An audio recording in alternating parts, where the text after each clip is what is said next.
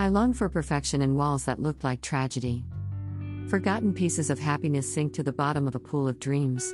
I am my father's worst nightmare. He had another one?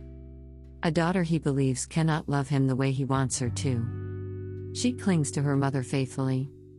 Hands held like secrets whispered in the dark. Her mother is her shield. He calls to me, berates me, smirks. My mother steps in between us like a dancer, gracefully taking the stage to her performance. Ya too struck, he says. Then his words fall mute.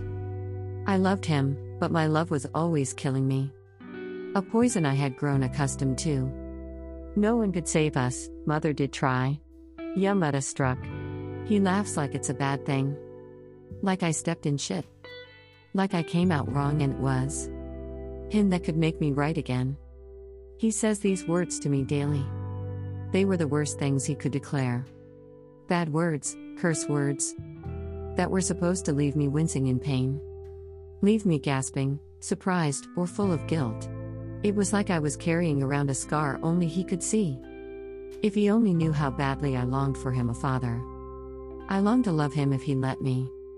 Believing a daughter needed her father too. But he never let himself become one. He stood apart from me. Instead of knowing how to love, chased us away. Still not grasping what my mother was doing. Mudda struck I was and he would spew.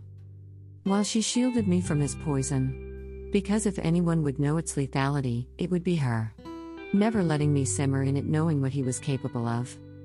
Wanting his child and yet denying her, lambasting her, chastising her. Father spelled with confusion and emotional wreckage. I am the result.